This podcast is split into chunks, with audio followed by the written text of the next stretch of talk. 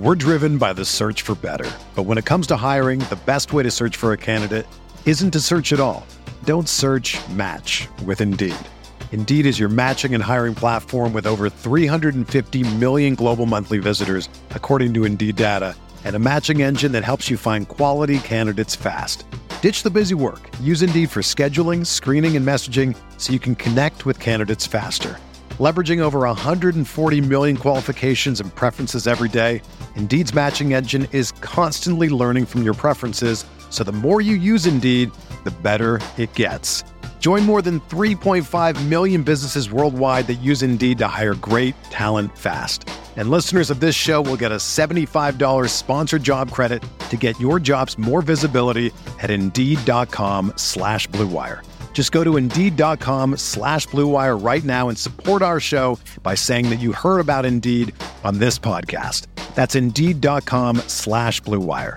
Terms and conditions apply. Need to hire? You need Indeed. This podcast episode is brought to you by Coors Light. These days, everything is go, go, go.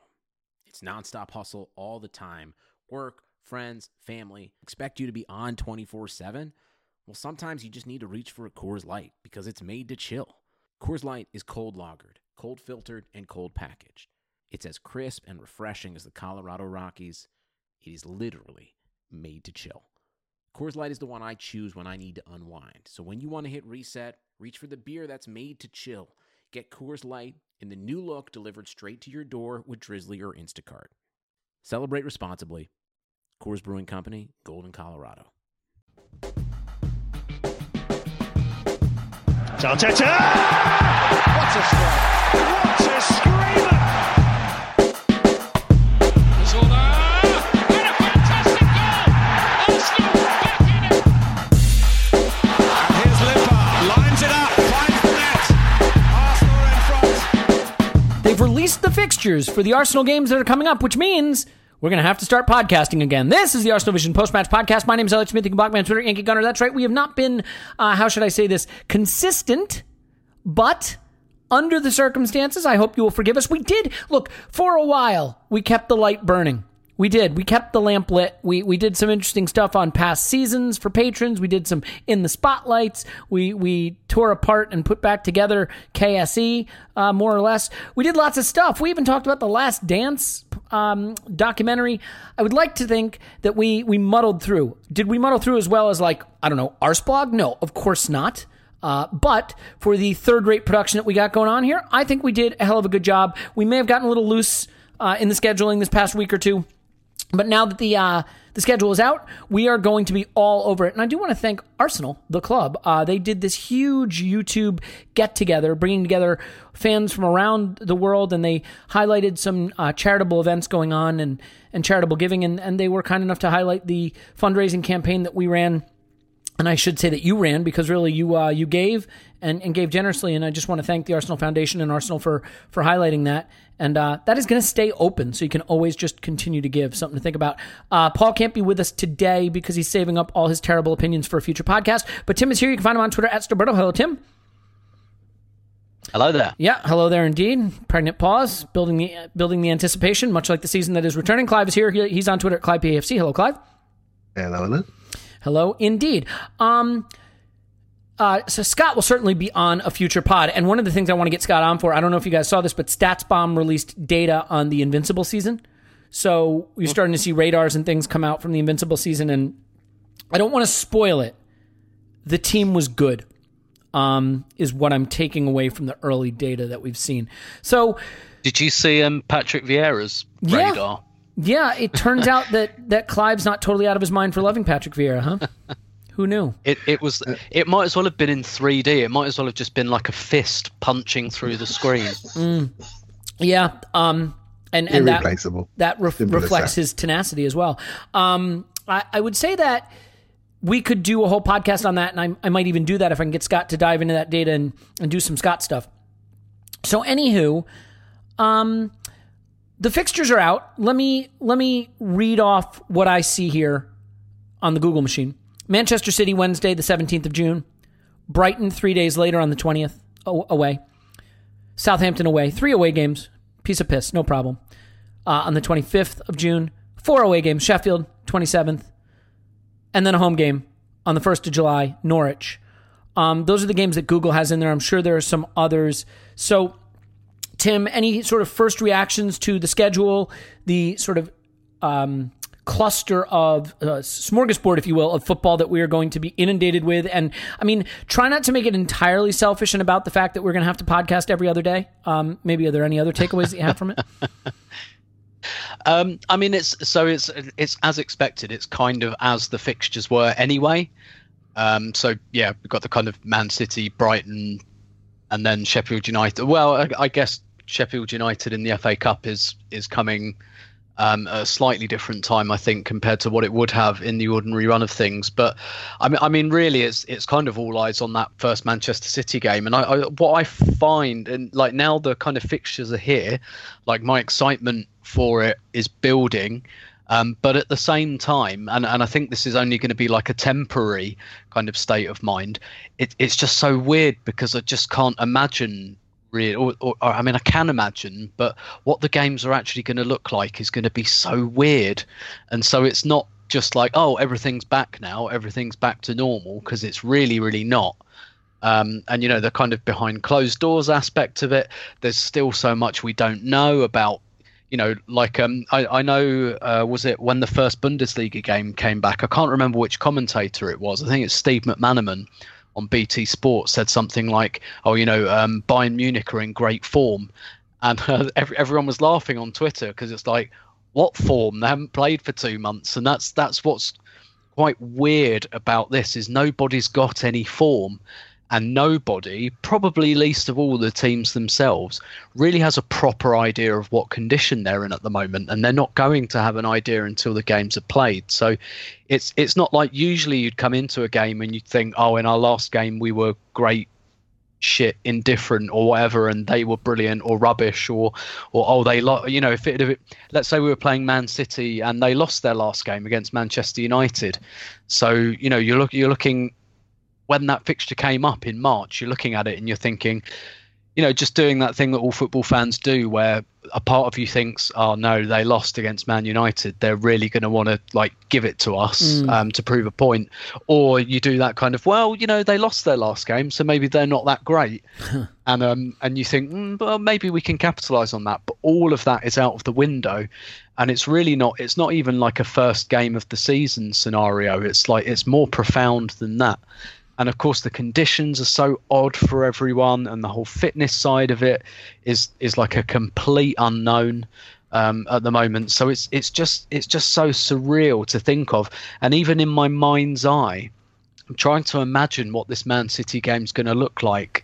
And and i kind of can but i can't at the same time. Like i understand what a behind closed doors game is going to look like but I still don't really have a frame of reference for it, so I can imagine it, but there, there's like nothing for me to draw on. Um, and obviously, once it happens once or twice, you get used to it and you'll get into the swing of things quite quickly. But um, yeah, and also from a shall we say like content creation perspective, you know, for the last three months. You know, I've I've been like pulling stuff out of my ass really for things to write about with with varying I'm degrees stop of you there. success and just let you know that that's good preparation because when the baby comes, you will be doing much the same. So there you go.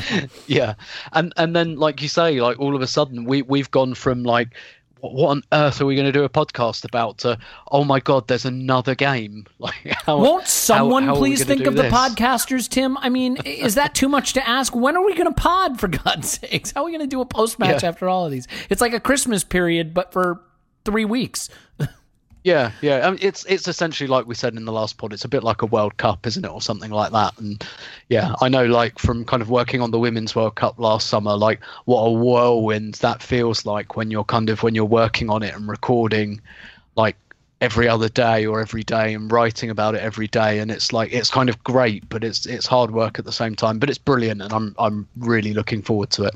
What about you, Clive? I mean, apart from obviously the pain and anguish that it causes us scheduling wise, um, do you think this is going to be more exciting because of the way it's clustered together? Do you think it'll be harder to keep track of it all? I mean, I, I I'm still trying to look at this schedule and wrap my brain around just how much Arsenal we're going to be watching over a period of, of a while. It's like a summer tournament, but Premier League style.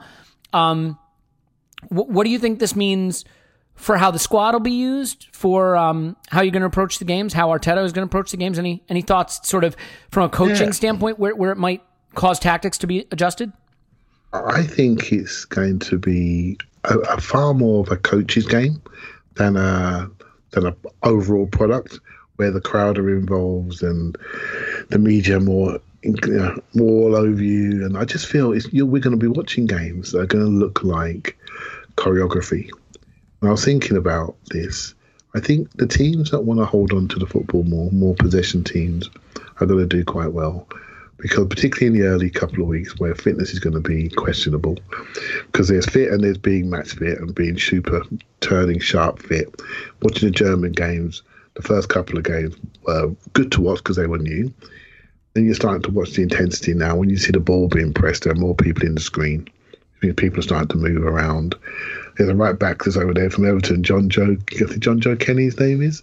I think he's playing for Schalke. I think he's playing, and he's. I watched him in the first game, and he was blowing out of his backside. I watched him a couple of weeks ago, and he looks much sharper, much fitter.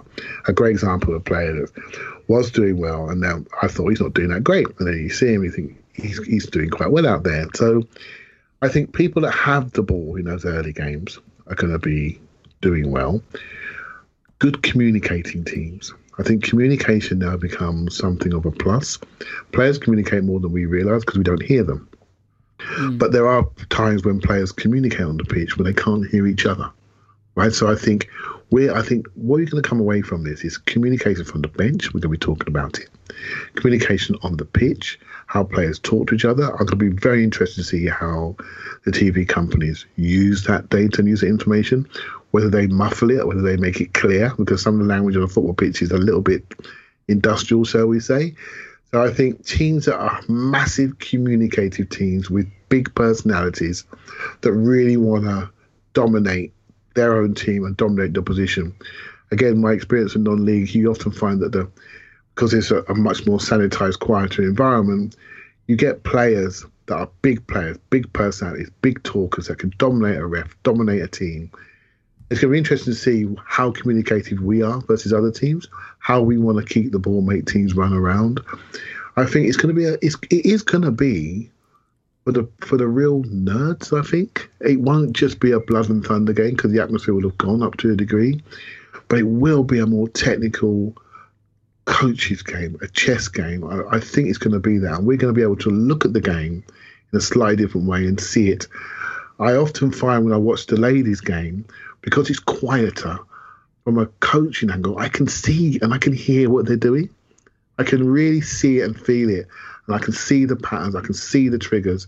Sometimes when I'm watching the men's team, I'm so immersed in the whole emotion of it all.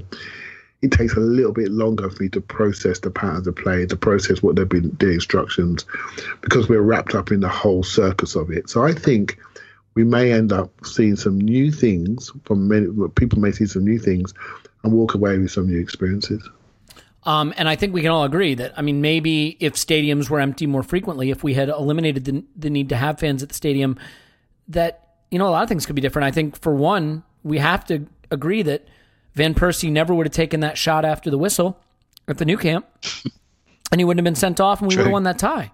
So, you know, maybe just maybe the fans have been the problem all along. Um, you know, I don't know if I want to have the tedious debate, but tedious debates are sort of the point of a podcast, so I'm I'm leaning towards maybe doing it just really, really quickly, Tim. I don't want to get stuck into it too much, but there is a strain of internet-based human that thinks the problem with Arsenal is Arsenal fans. And the reason we lose at home sometimes, despite the fact that like we've had some bad seasons where we were the best team in England at home and vice versa, like is that the fans aren't supportive enough or aren't good enough. And when in fact, if you look at all the big clubs, quite frankly, it's desperately quiet at most of those grounds when they're playing poorly and it's loud when they're playing well. And any, anyway, um, do you think there is any possibility that we may get some interesting data points vis-a-vis how fans positively or negatively affect teams at home versus away, and that, that we'll have a, a sort of a clean test set, you know, uh, like a, a control in science to see how much away versus home matters when there's no no ambiance. I mean, it is kind of interesting, right? Like we we do hmm. presume that away is harder and home is easier because of fans. Now we're going to really put that theory to the test. Yeah, absolutely, and um, I think we've seen this in the Bundesliga that you know there are there are more away wins happening, and and actually I I think the kind of research I think you're right because this is like this is real this isn't just research this is the real thing, but a lot of the research suggests that where the fans have the influence is on referees and not so much on the team itself. Um, but but when you think about so I so I think as ever that the truth is somewhere in the middle, right? In this whole like, oh, the the fans are terrible, um, kind of debate because like Arsenal, really.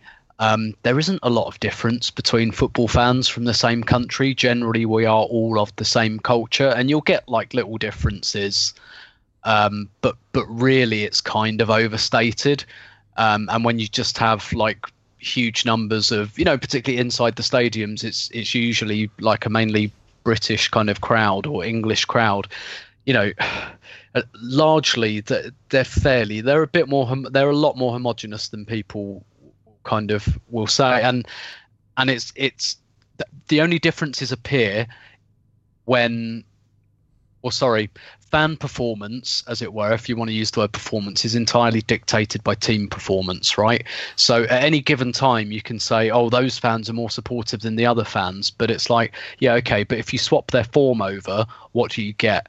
You know, if, if a team starts below performing below expectations, generally the fans, you know, to some degree will turn. That's just the way it goes. Um, and a lot of that's driven by expectation um, and so and so like a, a, lot of this stuff is just really really overstated. But then you know there there are things that annoy me sometimes in the stadium. I, I get really annoyed with the shoot stuff. Especially and- when Shaq is on the ball. yeah, yeah, and you just think, well, like, are you paying any attention? And you know, at the beginning of last season, look, I, as I'm, I'm no shill for Emery, um, and and I think, look, that the biggest problem with the passing out from the back under Emery was the shape. Right, the kind of box shape that he used just meant that players received the ball at awkward angles under pressure, and you can see that's changed instantly under Arteta because now it's a triangle shape, which means players are on the half turn and can get rid of the ball a little bit more quickly or turn away bit more quickly. That's why the playing out from the back is better now. But I did, I did, and still do get really fucking annoyed with the oh no, like every time they try and pass out from the back. Um, Yeah, because lumping same- it long was such a successful strategy for us, Yeah, given that we yeah. completed like ten percent of our long balls from the keeper. Yeah, yeah. But again, at the same time, in fairness, the reason that happened was because we were a bit crap at it. Um, and obviously, like getting on their backs doesn't really make that any better. But again, just to go back to the main point, it's dictated by the performance. But I, I, I want to um, draw on something Clive said there because he said it just as I was thinking it, like about um, the differences with women's football, for example. Um, and I, I think personally, I'm going to be really geared up. Like I'm going to be quite assimilated um, to watching behind closed doors football because of the things Clive said about the uh, the, the similarity. I think it will it, you'll start to see with women's football where. Um, first of all, the crowds aren't as big anyway, and the crowds that are there, they're not as it's not as tribal. There's not as much singing and chanting and stuff like that. So, like the atmosphere's, you know, not quite as febrile. Um, and actually, I, literally this afternoon, I've been doing some stuff. So I, I do quite a bit of like research work around the WSL. So not everything I do around women's football is like published in article form.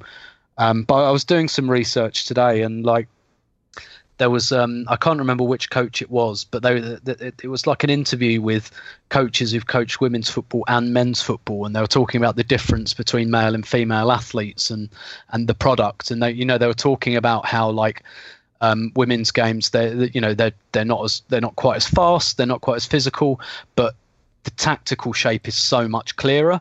And actually, if, if you're a bit of an aficionado, as it were, they're, they're really enjoyable to watch from the technical angle because, like Clive says, you can see exactly what's going on. Um, and and this isn't just because of the whole like speed um, and power element, which which I think is overplayed. But what one of the coaches said as well was that women um, like female players are much more likely to ask why they're being asked to do something. So with male players, when they're coached, manage like generally speaking, manager goes right, we're doing this. You're playing there, and you're going to do this, and the male player goes, okay, I'll do that. Um, whereas usually the female player is more likely to say, okay, but why am I doing that? Like they they kind of want the rationale, which is kind of why you end up with much more technical, like a, a much more technical tactical product, and that's partly. Yeah, because of how women footballers are, but it's partly because you don't have fifty thousand people booing and screaming and shouting, um, and that's why home advantage, for example, isn't as as pronounced a thing in the women's game. Al- although um, there are big inequalities anyway, which just mean that some teams are just so much like like Arsenal beat most teams below them quite easily just because they're so much better. But um, yeah, I, I really think we're going to get a much more technical product, and I I think Clive's right. I think the possession based teams will benefit. Um, it would be really interesting to see what kind of impact this would have on the season if Liverpool and Man City were closer together um, in the table. I mean, now it doesn't matter because Liverpool are going to win it. But perhaps if there are a couple of points between them, maybe Liverpool, who generally play a bit more of a high octane style, not always. Now they vary their approach, but it'd be really interesting to see, you know, how like Manchester City's kind of slightly more possession based style, which, which which I think will work really well for them compared to. Liverpool style, which is a bit more dependent on their fitness. I'd love to see how that would play out in the ordinary run of things, but obviously we're, we're not going to see that. But I, I, I just got an inkling that this is actually going to work quite nicely for Arsenal, and not because we haven't got the terrible poisonous fans there, but just because I think we've got that tactical, technical coach um, who's really going to think about this stuff and have us playing that possession football. Yeah, I mean, I think that there's another point to this though, which is, and, and I will be curious to see how home and away plays out. I I kind of have a a suspicion that home and away will play out similar to how they do when there are fans there. But I think the reason that'll be muddied to some extent is also by um is because is due to the fact that the games are coming so thick and fast and you know some teams are just going to be more fit than other teams and eh, that that's going to muddy the you know there'll be a lot of noise to the signal. I actually think that this is going to be a period of football where the fitter teams will excel and the less fit teams will struggle and it'll just be that simple. I, I think look look at how this plays out. You're probably going to have weather that's, you know, 25, 27, 28 degrees Celsius. Is that a thing? That's a thing, right? Those are real Yeah, yeah. temperatures. So it's going to be hotter. Hot. Um, you're allowed five substitutes.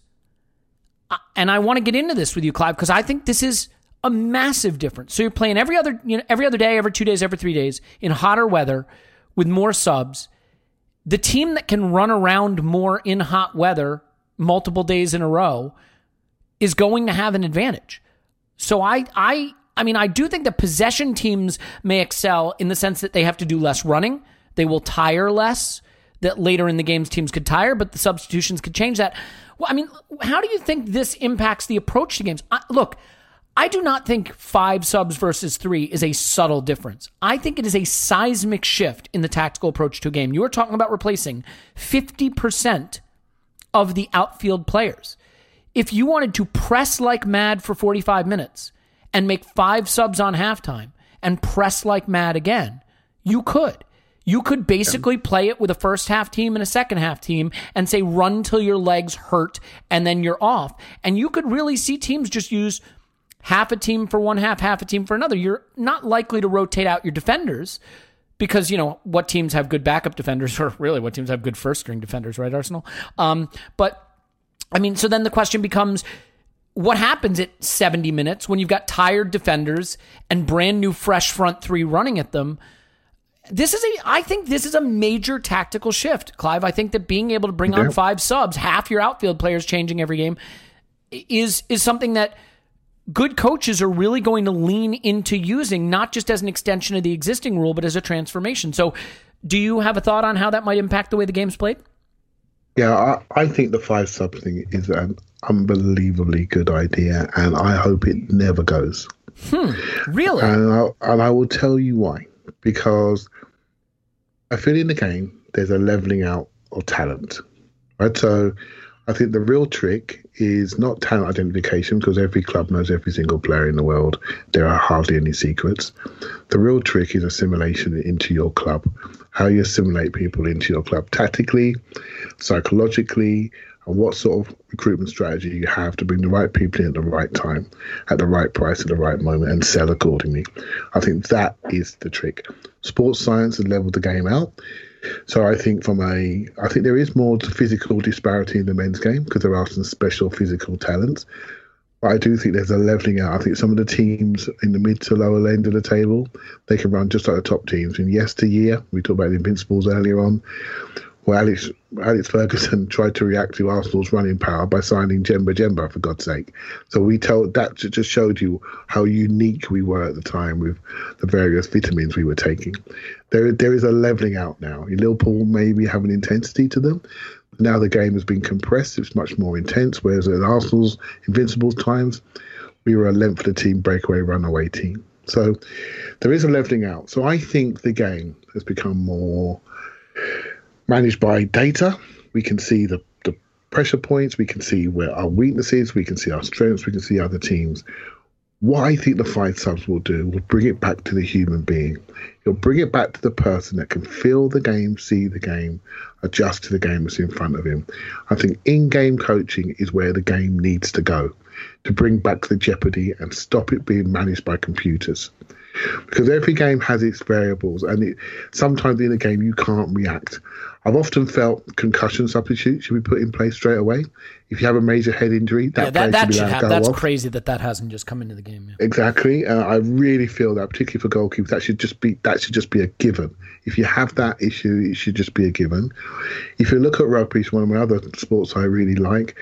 I think they've got eight on the bench now, seven or eight, I can't remember which one. And that's, again, that's half the team. And they have starters and finishers concept. And again, when I was managing the youth level, we had rolling subs at youth level. You can bring up rolling subs during the game. And you and I literally would pick a team to start the game, and I'd pick a team to end the game, and I'd roll towards that. And tactically, it was fantastic. They do that up to under 18s. And then you get to the men's game, and then you can have like five players at non-league level on the bench. We can only use three of them. I think, no, use five. We've got these in a pro game. We've got 25 man squads.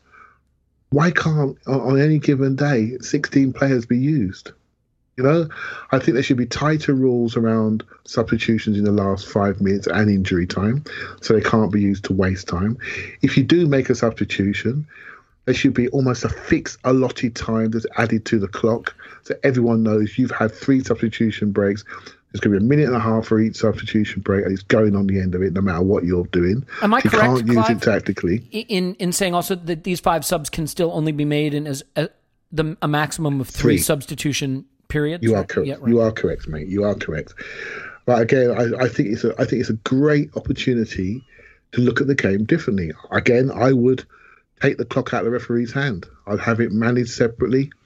I'd have it on the screen so we could all see what was happening when the clock was stopped, and it will just reach to a crescendo, like again, like it does in rugby, for example. I wouldn't have this unknown scenario at the end of a game we don't know how much injury time is coming. What, what load of rubbish is that? What what sport does that? Why why why are we taking away that? Why are we having that debate where it's going to be two minutes or six minutes, particularly with VAR in place now? There's a chance here, and we should be open to it. And I guarantee you, Sky are sitting there and BT, and they're thinking the game needs us at the moment. We're going to really flex our muscles, and re- it's going to be interesting to see what they do next in the next couple of weeks. You know, when they're in the dressing rooms, etc. They're going to really flex their muscles. So I'm not against any of it because I felt the game was plateauing before the lockdown, hmm. plateauing popularity. Maybe because we're not Liverpool fans, we're that's how we feel. Yeah, ma- maybe We it's just because things sucked for us. We didn't want to watch. yeah, but we've got we've got an exciting imagine which we are starting to feel excited about. But I feel, and if you look at the TV numbers, I'm not sure I agree with them to be honest, but they weren't going up. Everyone says that the TV numbers are going down, but everyone I speak to has watched the game. So how's that happening? So I think there's a lot of unofficial watching, shall we say, or watching of highlights. So how the game is being consumed is different. So I think this is a unique time to really look at this and really bring the game back to the football experts and the people that are feeling the game on the day, managing in game, five substitutions. I think it's a great idea. A great idea to get more people playing. A great idea for young players to get more opportunities to play on particular game scenarios. So I hope he does stay around afterwards. Yeah. Uh, so can I be a wet? No, oh, yeah. Why don't you come back in, and then I'll be the wet blanket. yeah, sure. I just wanted to add something that I think is a is a really really um, interesting angle as well. Is that um, a lot of teams have got their injured players back unexpectedly now. So you're looking at United. We're going to be missing Marcus Rashford for the whole season. No longer the case. They've got him now. Spurs were going to be missing Harry Kane and Son. Not the case. They've got them back now. Um, you know, Arsenal have got some players coming back from injury as well. Torreira, Torreira back in. Torreira, exactly, yeah. And I, I don't know if you had the opportunity to listen to um, Darren Burgess on the Arscast this week. Started. I haven't finished it yet, unfortunately. Yeah, he was talking about, and, and this is what I think is really interesting as well, because those players are coming back from injury, and ordinarily you'd say, well, yeah, okay, but you know, how much of a flow are they going to get back in like nine games? But Darren was saying on the Arscast that the thing is, they're not at a disadvantage anymore because nobody's played for three months. So all of a sudden, everyone is dragged down to their level. So he was talking about like Rob Holding, for example, and saying, you know, he was struggling to get his rhythm back. Well, now when we come back, he's potentially a lot more of an option because now nobody's got any rhythm. So like everyone is at the 80% that he was when play stopped. So you've got this additional angle where lots of teams have got their injured players back that they weren't expecting. Um, and they're not at a really physical disadvantage for having not played because everyone's at that level, and that's that. That's a really interesting thing about the run-in, I think. Yeah. All right. So can, can I be the wet blanket now, just briefly? Um, Yeah. I, I, think there's a chance that like the five sub thing is actually pretty bad for the standard of football. And I think part of the reason is look, some of what makes football special is the skill of the players eventually winning out. You know, there's a, a lock you're trying to pick, there's a problem you're trying to solve, and the players are out there, and maybe they solve it quickly, maybe it takes them to the 70th minute, but they figure it out, they solve the problem. It, it is very tactical for that reason. And I also think that the, the, the limitation on subs means that sort of anti footballing, anti technical approaches can't be rewarded. You can't tactically foul for 90 minutes. I mean, you can, but pretty much eventually as the cards start to pile up, you're going to have to stop stop doing it. You can't just sit and defend for 90 minutes because eventually those tired legs get the better of you and you're going to lose concentration and they're going to find their way through. You can't just press like mad for 90 minutes. Look at Spurs under Pochettino, a classic bad finishing team, both in a season and in games, because he really had one way to approach it. And when their pressing intensity waned, they they, they really became very vulnerable to to losing games and losing seasons. And I think with five subs, you can tactically foul for 90 minutes. You can sit and defend deep for 90 minutes. You can take less tactical, less skillful approaches and just throw bodies at the problem. Throw hard running body, you know, go jump and kick and elbow for 40 minutes and then I'll take you off and put someone else on to do it. So, I mean, Clive, do you want to sort of respond to my natural pessimistic nature as, as a horrible, horrible trash human and, and, and tell me why, why that's a silly perspective? Yeah, they do it in basketball, didn't they, mate? They they mm. throw they throw three bodies at Shaq. LeBron, Yeah, exactly, that kind of stuff, yeah. they throw and they get fouled out, and then, then they throw another body at him. But you know, it, but but you have to overcome it. And then there's the other side to it. You bring on a player that's um, not up to the pace of the game, and suddenly he doesn't quite get his instructions. And he may be able to run, but he's not switched on mentally, and bang, you're in. Right, and that often that often happens as well. I think you know whether it's four or five. I do think that increase is, is coming. It is coming to the game. You know, it's at some point whether we do it in stages or not. And I'm just I'm I'm just not really against it. I think I think you know what we're going to see also in these closed behind closed doors games is um teams with um personality. You know, imagine neutral games at the moment, like finals and semi-finals we've been to. Sometimes you can feel it on the day. The team that feels superior before the game's even kicked off. Sometimes you can see it in the warm up. You know, games that I've coached at semi-finals and finals, you can feel it as you turn up because there's there's less variables. It's just you and them, right? You, you're either good enough or you're not. The variables of the crowd are taken away, so it becomes a game of personality, assurance, stature, confidence, and composure. How you move, how you walk. You look at Man City. I don't know if you noticed behind their benches, they have about 45 people in those purple coats. You know, mm. literally, and part of that is is just literally imposing yourself on the other team. They have so many coaches that turn up in a separate coach, and then they come to your space and they dominate you. They dominate your pitch. They dominate the warm up. This is all part of the game now. This is all part of the pro game. You have people. You you you dominate people from the moment you turn up, and this is part of it. This is part of it, and I think that's going to be far more prevalent in the restarts. Watch me on this one. Trust me on this, because the crowd element has been taken out. And I just think the game is going to develop in a, in a different way, and, I, and I'm really excited for it. I have to say, I'm really excited for it.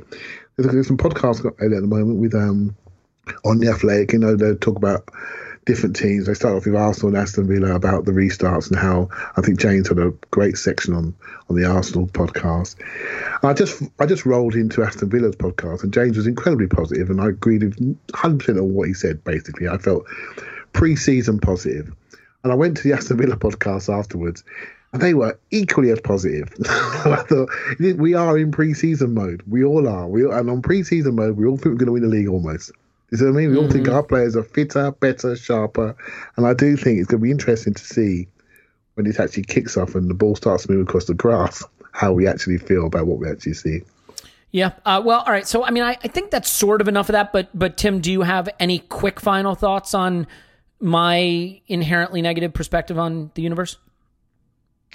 Um, I, I guess I'd only say that uh, what you describe as potentially a leveler, right? Because the, your first thought with the kind of five subs thing is, um, or most people's first thought is, well, that would just that will benefit the teams with the bigger squads.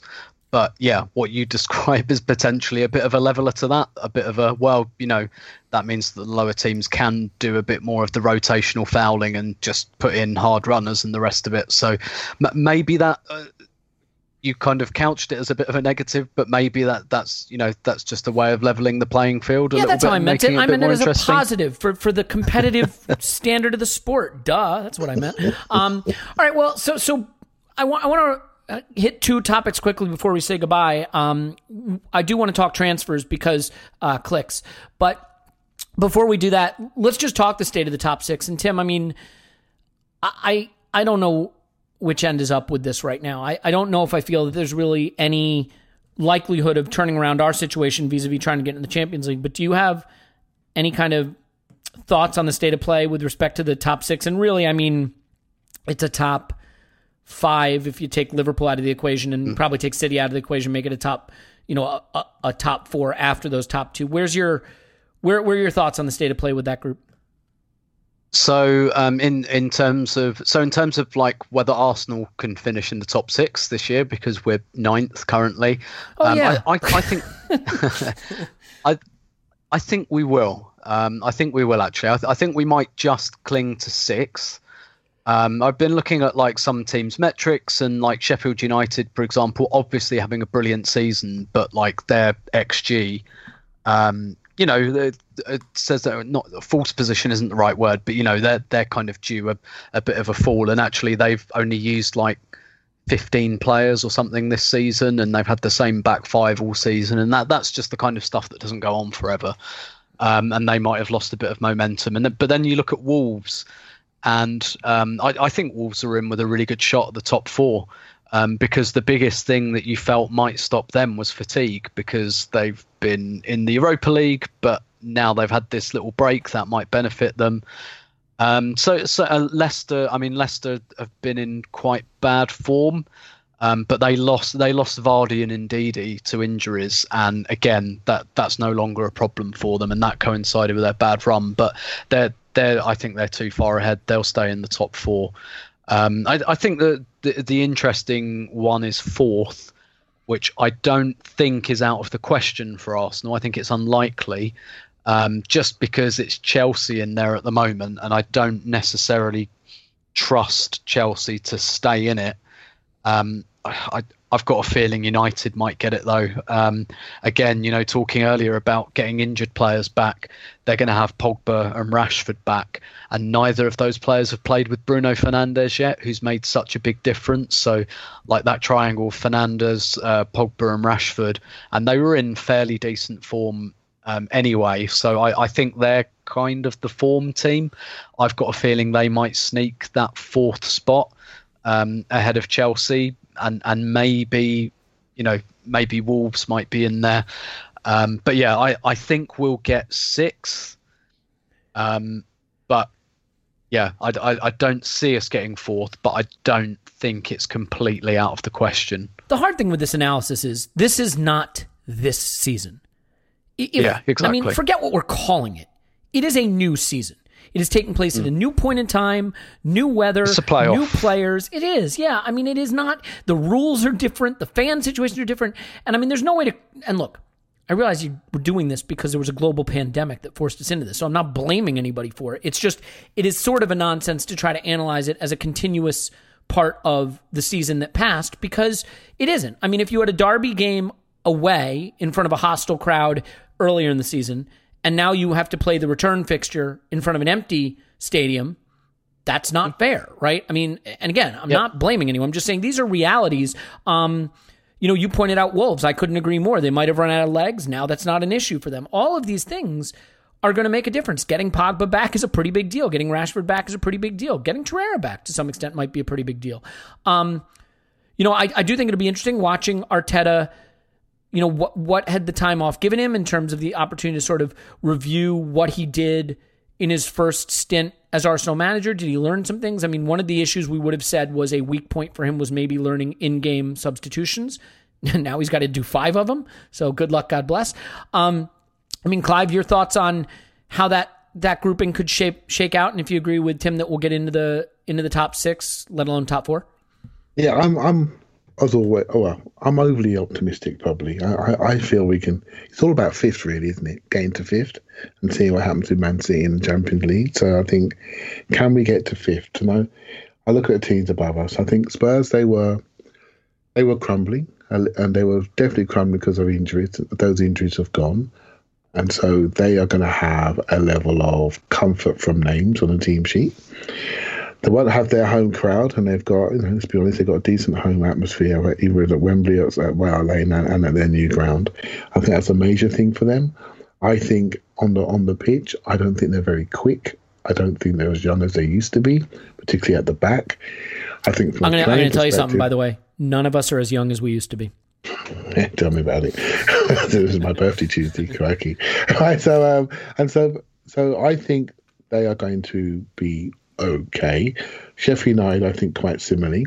I think they're quite Anglo-Saxon, and I think they're going to struggle tactically when it becomes a more tactical game. I think the Really, don't they have a pretty a pretty like interesting manager tactically? What's it, is it Wilder or whatever? He he did like they didn't he have the inverted center backs or whatever the hell it was, something like that. uh, they uh, overlapping centre Yeah, backs. I don't mean that. what- I do don't I mean know? that they're tactically. I don't mean that they're tactically inept. I just think the style of game. You know, I, I call it a winter British game. Yeah, and enough. I think I think it's going to be a game where you need the football. And so I think to be consistent, I don't think they're one of those teams. I think Wolves are an interesting counter attack team. Uh, if they can retain their speed and efficiency, I think they could be interesting. They have a simplicity of a back three system, which I quite like. So positionally, they'll be in good shape. So again, have they reached the promised land? Now having a look and play crikey, we've done really, really well. Now we've got to do it again. Adama Traore is not back, right? His injury was more severe. Wasn't like an Achilles or something. Ah, I'm not sure, you know. I'm really not sure. So, um, but you know, I'm thinking about their striker Jimenez. I think he's a very good player, and they got Jota and players like that. They're they're a nice team, but again, the momentum's been broken, much like for Sheffield United. Manchester United agreed, Tim. They're starting to feel themselves, but they're a big team. They're the sort of team that are really going to benefit from this neutral ground per se because they're going to come in with the with the Man United persona. It's going to be interesting to see, and that's growing. That'll only grow with the names they're bringing on. Chelsea is a is a team I regrettably sort of um, have to admire a little bit. I don't like to say that, but I like some of their youth players. They're going to be young. They're going to be sharp. He's going to play them. He's going to rotate them. They're going to be a team, I think, on the pitch that will do well when it comes to football. Much like us, I think we're quite young. I think that will show up. Leicester, another sprinting team, but I think they've they're on they could be on the beach quicker than other teams because they've reached where they want to get to. Much like Man City, they've reached where they want to get to. It's about maintaining, so you could get a bit of disparity in their results. And Liverpool are over the hill, right? So it's just a matter of when we play them, etc. So for Arsenal now, I think we're young. I think we're bright. I think we're falling into a strategy. I think we're trying to create tactical players who are coaches. I think the youth we have on the bench in particular will sustain performance levels. I don't think we've got massive superstars apart from the guy up front. But what we do have is a level, I don't say mediocrity, but a level of similar players. So when you rotate them out, you'll get a level of performance. And I think that could benefit us. But I think the real key is the youth, how they now feel having a break and then coming back with everything to prove. I think how they do will really dictate how we do, particularly in some of the away games. Mm. All right. Well, uh, uh, Tim, do you have any response to that before we shift to our final topic? Uh, no. Okay, good stuff. Um, I actually I might as well ask you. I, I guess I could use Google, but you tend to be more knowledgeable. Um, do you know if Adama Traore is back? I seem to remember that being a longer term injury. I I don't actually know. I th- I I didn't hear that he wasn't, but yeah, I, I, I don't actually know. I mean, he's he's made a huge because one of their big problems, right, was last season they couldn't break down the teams that were getting relegated that put ten behind the ball, and he's kind of changed that for them by being a bit of an X factor. So. Yeah, if if he's not there, I wouldn't rate their chances of, of finishing in the top four. Put it that way. Okay, got he it. Dis- he dislocated his shoulder. That's what he did. So Uh, he- okay. but he also he- had a, a metatarsal fracture. Is that right? I'm not sure. I'm not sure. Dislocated his shoulder. In This is what you tune in for: speculation about a, a fact that could easily be solved with some googling. Um, uh, well, here we go. Adama Traore injury news right from the Wolves website, and the only reason I'm looking this up is because that's a team that we would necessarily need to jump over. Um, so you know, I, I think it is relevant to us, but. he's fit. Yeah. Okay. Well, there you go, and that makes a big difference. So, okay. Well, good for them that we get to see the dribbly Adama Traore dribble monster. Let, let's talk transfers again. Every everybody wants to talk transfers because you know it's fun. Um, Tim, dealer's choice. Do you want to hem and haw in frustration at Timo Werner potentially going to Chelsea, or do you want to throw dirt on the uh, Partey? Thomas Partey. Is it Party? Partey? How do you uh, par- Party? But uh, Partey, the Thomas I've Partey no transfer idea. to Arsenal. Yeah, I mean, I, I mean, I don't, know much about the player. I, I'd still be pretty shocked if we spent fifty million pounds on on anyone, um, or if a deal ended up being done like that. Um, I, I think Arsenal are very much in the land of swaps, loans, and freebies. Um, unfortunately, and I think even if we manage to sell some players, a lot of that will go back into running costs. I'd have thought, and won't be immediately available for transfers. So, um, I, I think for Arsenal, perhaps um, I wouldn't call this an advantage per se, but the fact that we've kind of already started with some of the young players, so it wouldn't be an afterthought um, to integrate them more. We've kind of started that process already, um, and you know may, maybe in Aubameyang and, and Lacazette we do have some saleable assets still to be able to kind of um, replenish the squad. But I, I think that's going to be a big problem for us. I, th- I think there's just um, there's no two ways about it. I think um, I think we've all got to face up to the fact that I mean, look, I, I can't put it any simpler than this. Arsenal made their players take a 12.5% pay cut, and that was like two months ago. That's the financial reality. That is going to have an impact on transfers. It is as simple as that. Um, and and you look at, I think what's going to happen in the top six is I think um, Manchester City, Manchester United will be absolutely fine because Um, one's backed by a billionaire, and one is just so unbelievably high grossing that it won't really matter.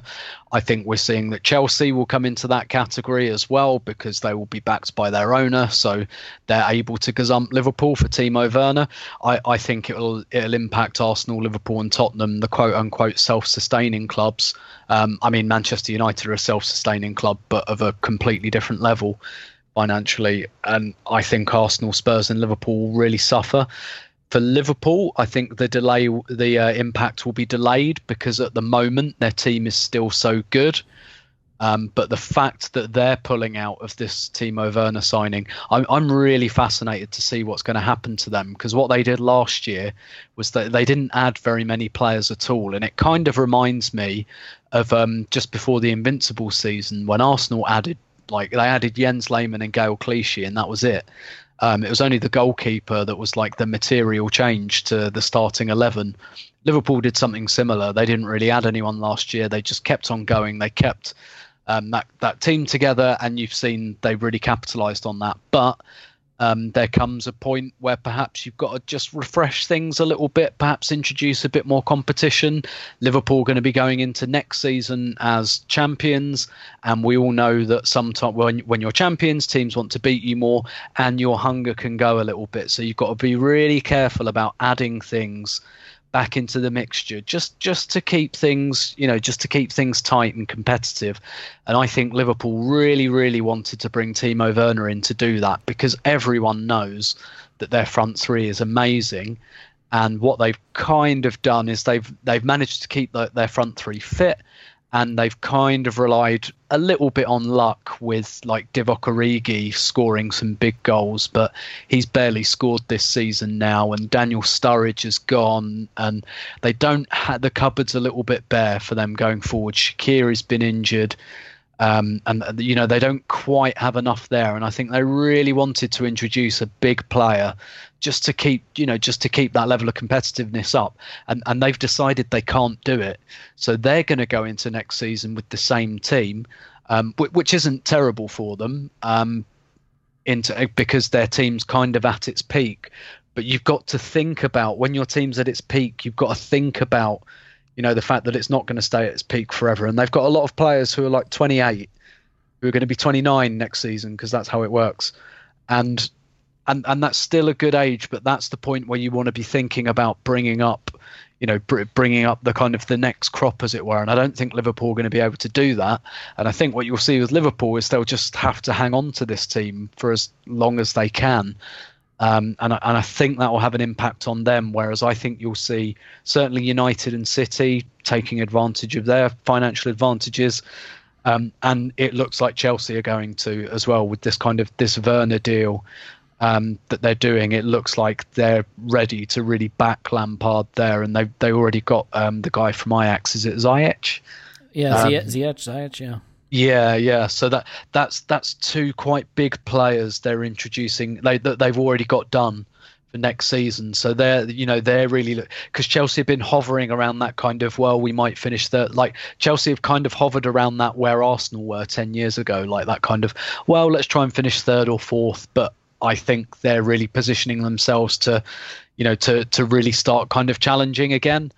Um, and I think you're going to see the top six split into two.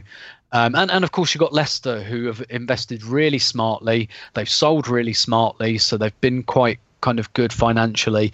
They're probably going to be in the Champions League. They've got a good young team um, a coach who's really looking to make a name for himself again and re-establish his reputation. So you know that that that's kind of interesting.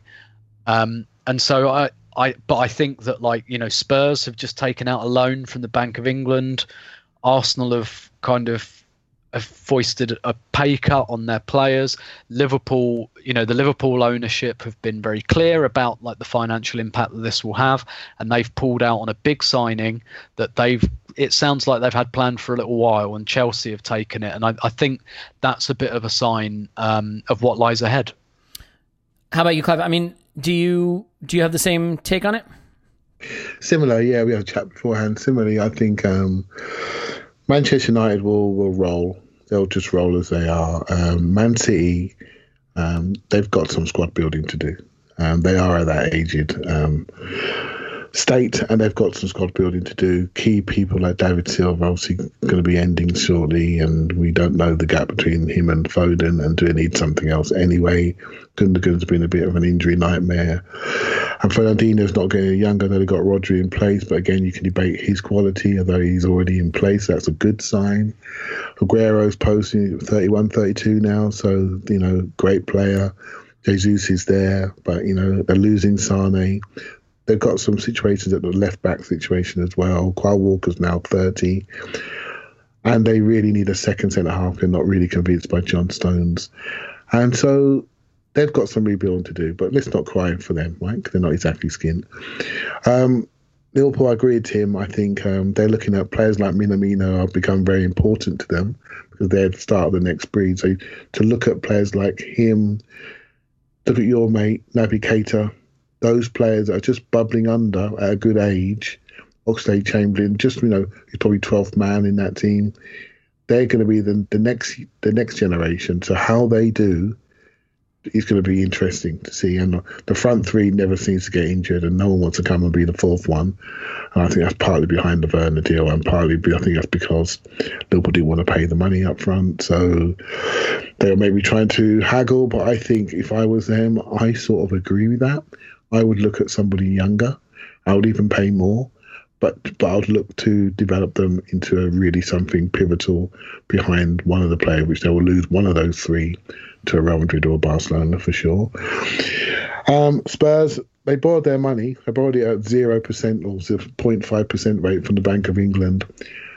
Daniel Levy life loves to sweat that asset off that ground, and he had American football games, concerts, everything lined up was going to bring in loads of money, which had no doubt speculated on, and suddenly that's gone.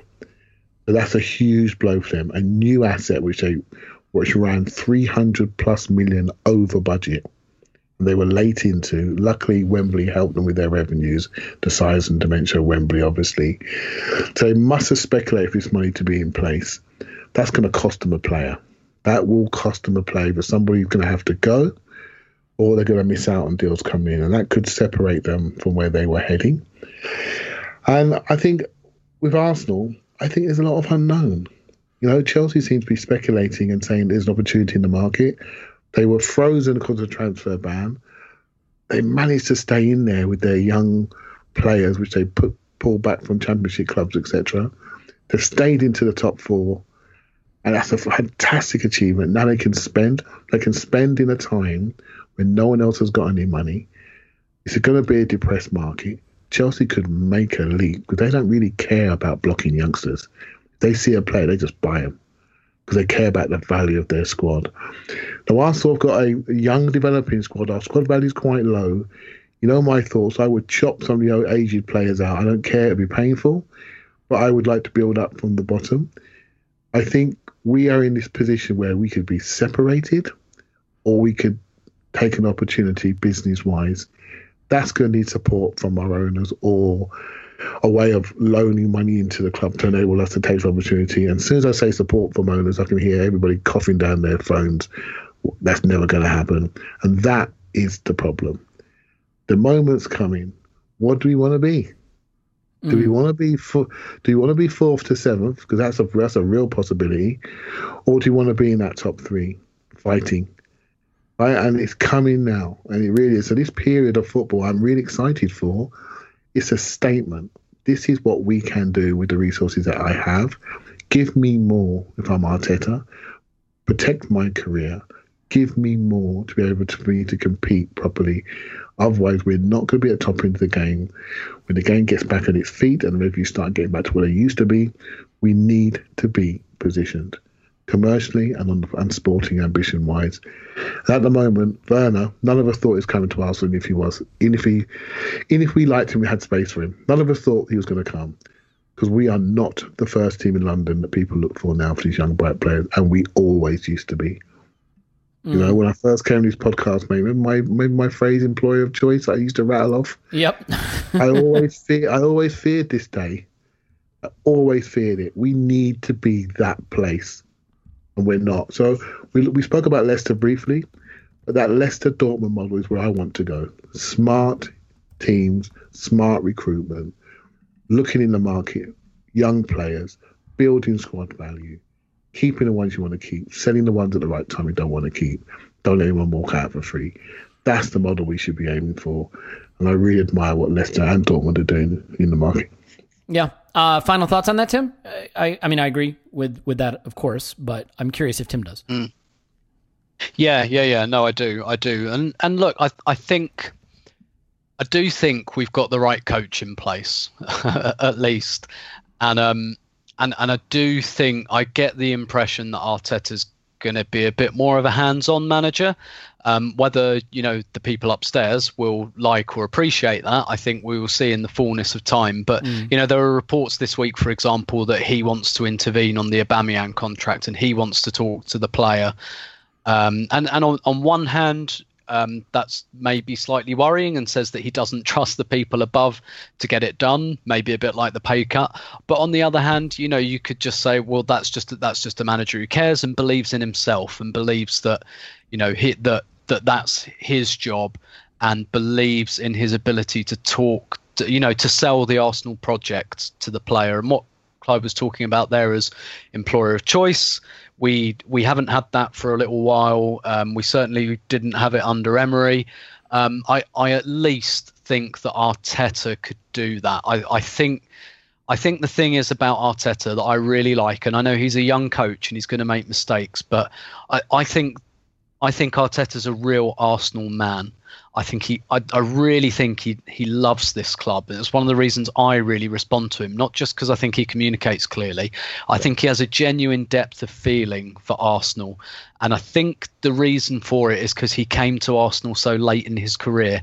And he clearly, when he went to Everton, he was thinking, I want to move, I, I want, I want to use Everton as a stepping stone. I want to you know, play well for Everton, and then maybe after two, three seasons, get my move to Manchester United, Arsenal, Liverpool. And it didn't quite happen because he got injured. And then it happened much later in his career than he thought, probably when he thought the chance had gone.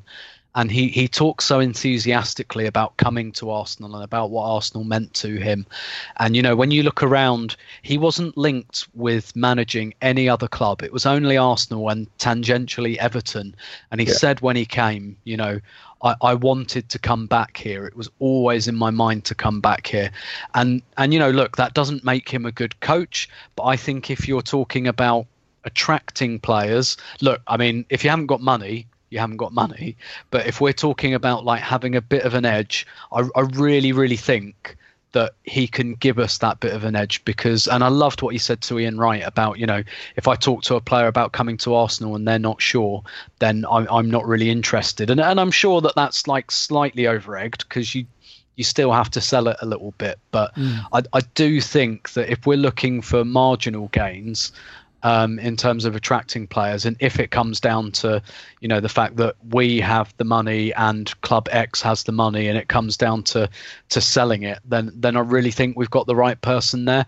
Um, but un- unfortunately, like I said. I, money's just going to be an issue for the next couple of years at least and and I think the sooner we all accept and understand that um, you know the better yeah well said well I, I think we can leave it there we we hit the hour mark having not intended to do so which just shows that I think we're just going to be fine. We're going we're going to be fine creating content. I feel I feel pretty confident that we will find a way to fill up the time. My goodness, it's going to be a lot of football. So, um, not really much to do from there other than to say we'll we'll try to be back with a more regular schedule of a couple pods next week, including something for patrons that we have lined up. And uh, those of you who are who have signed up for that, we, we really appreciate it. We know you stuck with us through a period that, that was tricky for a lot of people, and it, it, it helped us tremendously and um, you also helped us uh, put together a great fundraiser. So thank you for that. And those of you who just listen uh, to the regular podcast, obviously we appreciate you as well. I mean, we we have this wonderful community of people that.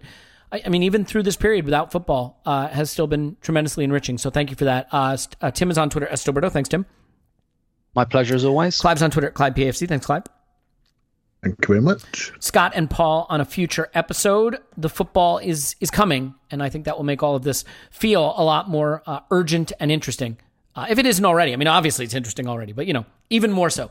So uh, have a great weekend. We'll talk to you on the other side of the weekend. Uh, stay safe, stay healthy, and we will talk to you after Arsenal 10, Manchester Stadium.